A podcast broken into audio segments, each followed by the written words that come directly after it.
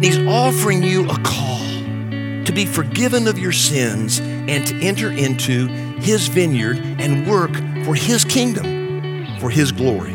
But again, there's nothing meritorious in you and me that deserves the call of God. What is God's calling on your life? This is Moments of Hope with David Chadwick. The Bible says that work is good for our souls. So, what is the relationship between the work we do for a living and God's spiritual calling on our lives? Today, David takes us to the 20th chapter of the Gospel of Matthew, where Jesus gives us the parable of the laborers in the vineyard. You ready to go now?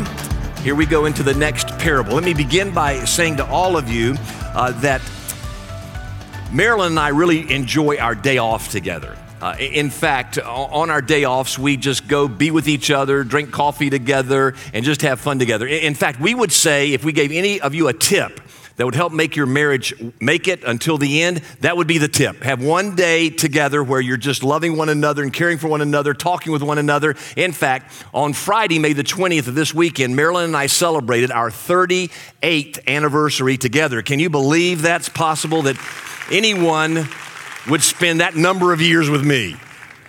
That, that's amazing to me. Uh, she has put up with so much, but she's the love of my life. We made it. And one of the major reasons we've made it, we're going to continue to make it till the end, is we spend time together. Like kids spell love, T I M E, couples should spell love, T I M E. You need to spend time together. So Marilyn and I love to take Fridays, that's our day off because obviously I work on the weekends, and spend that time together. And in the afternoon, we love to watch a movie together. We, we scroll through all the possible movies to find one we really would enjoy. And the ones we enjoy the most are the movies where at the end there's an aha and we look at one another and say, I didn't see that coming. You with me? You look at each other and go, man, where did that come from? What a great ending, how it all tied together. Wow, that's a great movie. Well, this parable we're about to look at has one of those aha, I didn't see that coming moments from the lips of Jesus. A parable is a story that has an earthly uh, motive with a heavenly significance. This parable is Matthew, the 20th chapter, verses 1 through 16, the word of the Lord. For the kingdom of heaven, there's that theme again. The kingdom of heaven is like a master of a house who went out early in the morning to hire laborers for his vineyard. After agreeing with the laborers for a denarius a day, he sent them into his vineyard. And going out about the third hour, he saw others standing idle in the marketplace. And to them he said, You go into the vineyard too, and whatever is right, I will give you. So they went. Going out again about the sixth hour and the ninth hour, he did the same. And about the eleventh hour, he went out and found others standing. And he said to them, why do you stand here idle all day? They said to him, Because no one has hired us. He said to them, You go into the vineyard too. And when evening came, the owner of the vineyard said to his foreman, Call the laborers and pay them their wages, beginning with the last up to the first. And when those hired about the 11th hour came, each of them received a denarius. Now, when those hired first came, they thought they would receive more, but each of them also received a denarius. And on receiving it, they grumbled at the master of the house, saying, These last worked only one hour, and you have made them equal to us who have borne the burden of the day and the scorching heat. But he replied to one of them, Friend, friend, I am doing you no wrong. Did you not agree with me for a denarius? Take what belongs to you and go. I choose to give to this last worker as I give to you. Am I not allowed to do what I choose with what belongs to me? Or do you begrudge my generosity? So the last will be first, and the first will be last. The word of the Lord. So you need to know the context of this parable. Real quickly, in Matthew 19, a rich young ruler comes to Jesus and he asks, What must I do to have eternal life? And Jesus responds, Obey all of the commandments and you'll have eternal life. And the rich young ruler said, I've done every one of them. Can you imagine the arrogance? I've perfectly obeyed every single one of the Ten Commandments every day of all of my life. Jesus said, Okay. Well, go and sell everything you have and give it to the poor and come and follow me.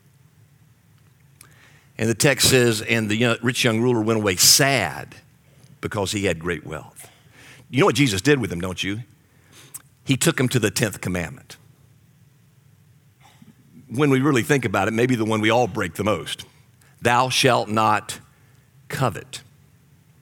And he realized this guy loved money. Somehow Jesus was able to look into his heart and realize he really loved money.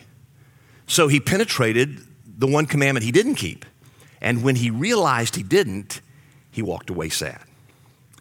Then Peter steps to the plate and says, Lord, we've given up everything to follow you. Notice his arrogance. What's going to be our reward? And then, in response to Peter's question about his reward, Jesus tells this parable.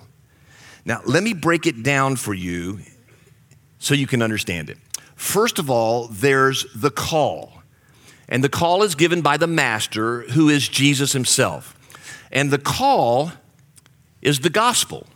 It's the gospel of the kingdom of God. It's the yielding of your life to Jesus after you've received forgiveness for your sins and becoming a worker in his kingdom.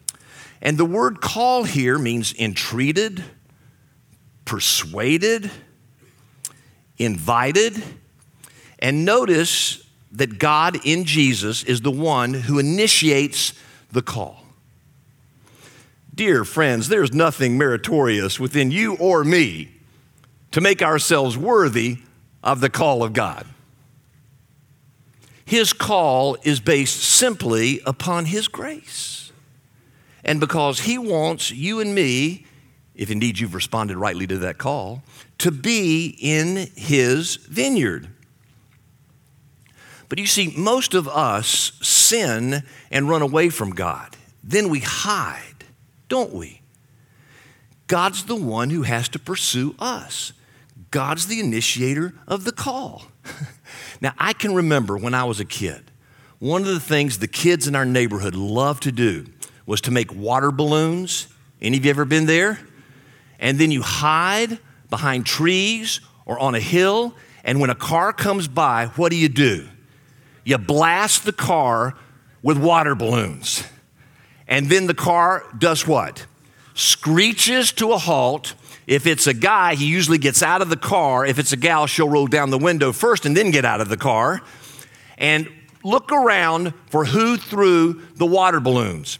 And then what do the kids then do? They run away and hide. And they think it's the coolest thing in the world. No one waits around to greet the one who wants to hold them accountable for throwing the water balloon, right? In the same way, you and I rebel against the moral law of God. We throw water balloons, disobeying His will, and then we run from Him. And we hide from Him. That's what Adam and Eve did in the garden, remember? The moment they sinned, what they do? They ran away and put fig leaves across their loins. And it was God who had to come to them and he asked the question, remember, where are you? Now, God knew where they were. God's omniscient. He knew where Adam and Eve were. But what did he want? He wanted them to stop hiding. He wanted them to own up to what they'd done. But they wouldn't, they hid. So you need to understand if you have received Jesus as your Lord and Savior, or if you're a spiritual seeker here, and I'm so glad if you're here, God is the one pursuing you. I don't think you'd be here right now if God wasn't pursuing you. And he's offering you a call to be forgiven of your sins and to enter into his vineyard and work for his kingdom, for his glory. But again, there's nothing meritorious in you and me that deserves the call of God. He calls us simply because he calls us, because he wants to call us. And if you're in his kingdom, you're in his kingdom because for some reason he looked at you and said, I, I want you on my team. Have you responded to that call? The, the next step in the play is the different hours of the day responding to the call. Uh, so that there are, first of all, workers at 6 a.m. in the morning who the master comes and calls them to come work in his vineyard. And they say yes with an agreed upon amount of one denarius uh, for their work. So they were going to work 12 hours, the end of the day, 6 p.m., for one denarius. Now, that denarius would be equal in today's monetization to around four days' worth of work. And it would feed a small family in Jesus' day. So, note that the call to the 6 a.m. workers was extraordinarily generous. For 12 hours worth of work, they get four days worth of supplies. So, so start off there with me. It was a wonderfully generous agreement. So they go into the vineyard and they start working. Now, at 9 a.m., the master comes back to the marketplace and looks for more workers. Now, we don't know why. It could be that the harvest was so huge, he needed more workers. Or it could be, since he was a very adept farmer, he looked on the horizon, saw a storm brewing, and realized before the storm hit, he needed more workers to get the crops in. So another group is called in, and they make an agreement, and they go into the vineyard. Then at 12 p.m., he comes back and gets more for whatever reason, we're not sure. And to them, he says, I'll pay you what's fair. They go, That's fine with us. They go into the vineyard. Then at three o'clock in the afternoon, he comes back and does the same thing. Offers them a fair wage. They go, Okay. And they go to work. Then at 5 p.m., an hour before closing, he invites yet another group of people hanging around idly in the marketplace to come work for him. They too agree, and he says, I'll pay you fairly. And then that act closes as well. The next act is the different payments. So in the story, the first people who are paid are the 5 p.m. workers.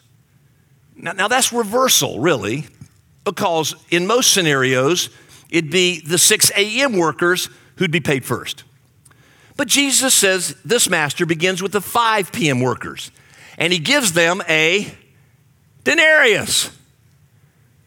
He gives them four days' worth of labor for an hour's worth of work. Wow. Then the 3 p.m. workers come, and he gives them a denarius for three hours worth of work. They get four days worth of pay. and then here come the 12 o'clock workers. And he gives them a denarius. For six hours work, they get four days worth of payment. And then the 9 a.m. workers come and he gives them a denarius.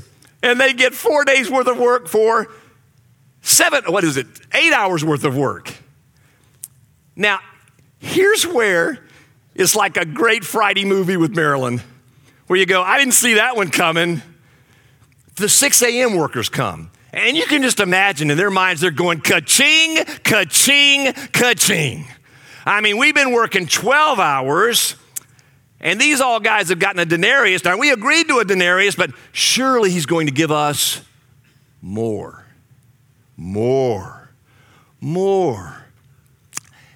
And the boss gives them a denarius. For their 12 hours worth of work, they got four days worth of pay. Now, let me ask you real quickly do the 6 a.m. workers really have anything to gripe about? I mean, really, they're being paid generously, even though they've worked longer than the other people. Now, the 6 a.m. workers got their denarius, and what's their response? Like little children. That's not fair. That's just not fair. We worked 12 hours as opposed to all these other idiots who worked much less than we did. How come we get paid the same thing?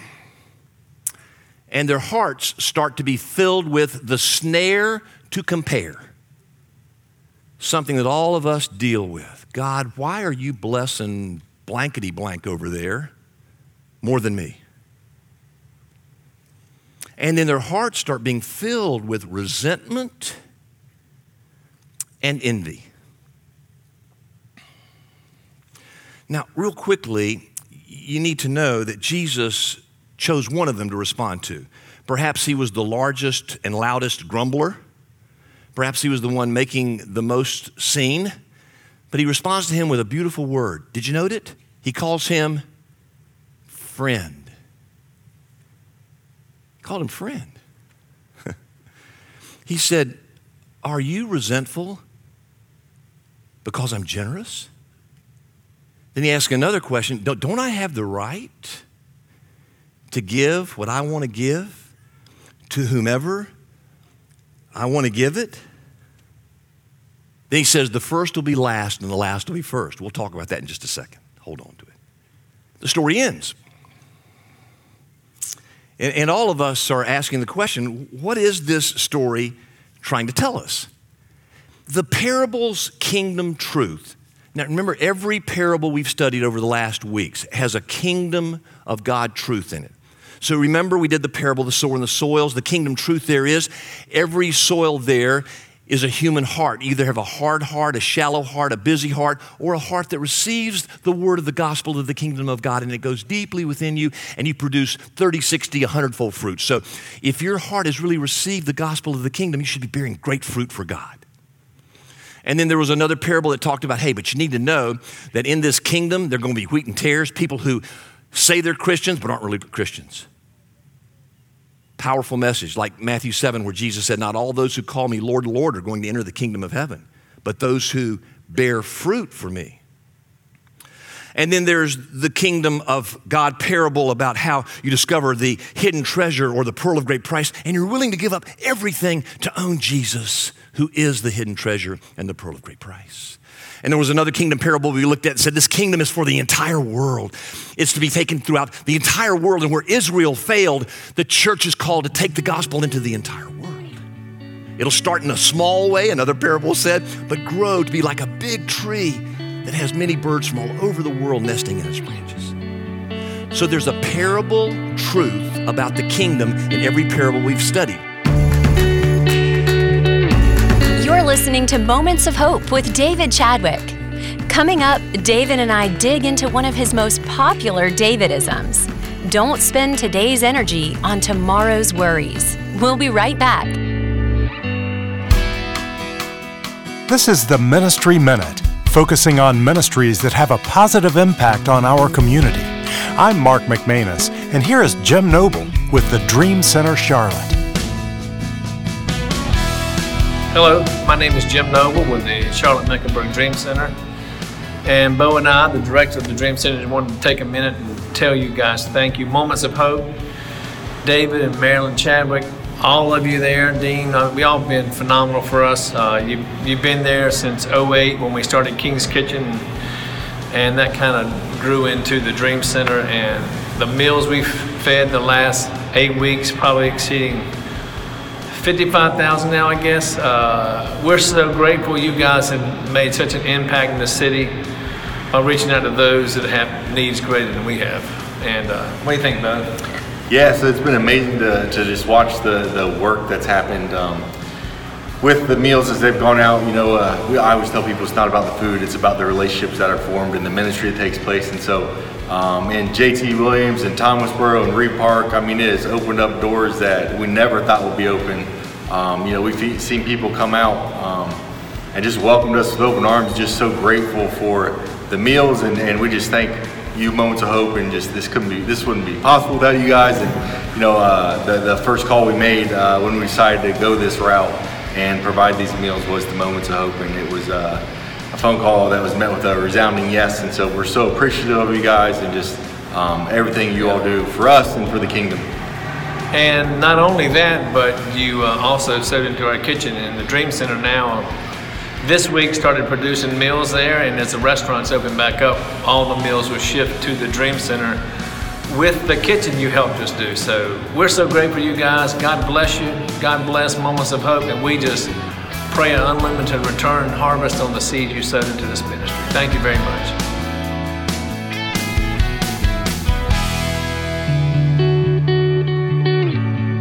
Thanks for listening to Moments of Hope. I'm Jen Houston, and with me is our pastor, David Chadwick. David, thank you so much for joining me today. Hi, Jen. It is great being with you as well. Well, David, in one of your morning e devotions, you recently brought up a point that worrying takes a lot of energy. Let's talk about that a little bit. Yeah, here's exactly the Davidism, Jen, as we affectionately call mm-hmm. these phrases that I've learned through the years from my mom, my dad, coaches, mentors, friends. Sometimes just something I've read and I don't remember from where it came. But this one is very profound.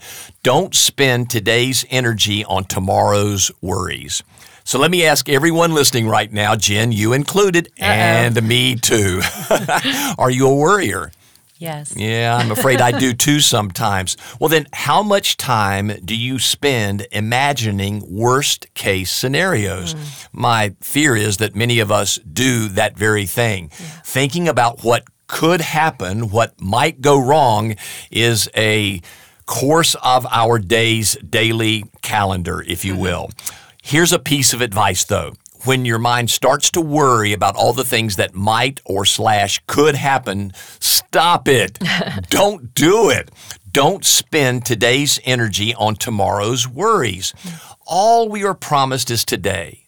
That's the only guarantee God has given us this day. That's why Jesus taught us to pray, give us this day our daily bread. He, Jesus also taught us that tomorrow has enough worries of its own. Don't focus your daily energy today on what may happen tomorrow. You don't know what's going to happen tomorrow. That's Matthew 6 34. In fact, some studies suggest that 90% of what we worry about never happens. So, Jen, think about this. Yeah, wow. List out your 10 foremost worries and then cross off nine of them. Hmm.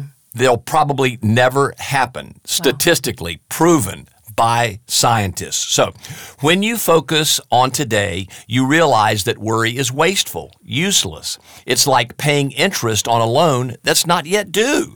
And when you are focused on tomorrow, what may lie ahead, you're using today's energy to address tomorrow's worries. Again, stop it. Don't do it. It's useless. Worry is a thief. It burdens your heart and steals your joy. And whenever you start to worry, remind yourself don't spend today's energy on tomorrow's worries, or said another way in the scripture, cast all your cares upon him because he cares for you. 1 mm-hmm. Peter 5 7. How much we are loved by the Lord, and when we give him our problems, we can live today to the full without the anxiety eroding our souls. Well, it's funny. I'm so glad you used that word anxiety because in your book, Moving Beyond Anxiety, this is something that you do a deep dive in, and it has really helped me just to untangle the root and, and trace it. You know, you trace the worries, and really, like you said, nine out of 10, they're not going to happen. Yeah, and it's all in your thought life, Jen. Yeah. It, it's funny, the word anxiety means a double minded person. Literally translated in the Greek, it means a double minded person. Your mind is either focused on the Lord and casting all your cares on Him, or your mind is focused on the worries which again, 90% never happen. Wow. What's the rational thing to do? What's the godly thing to do?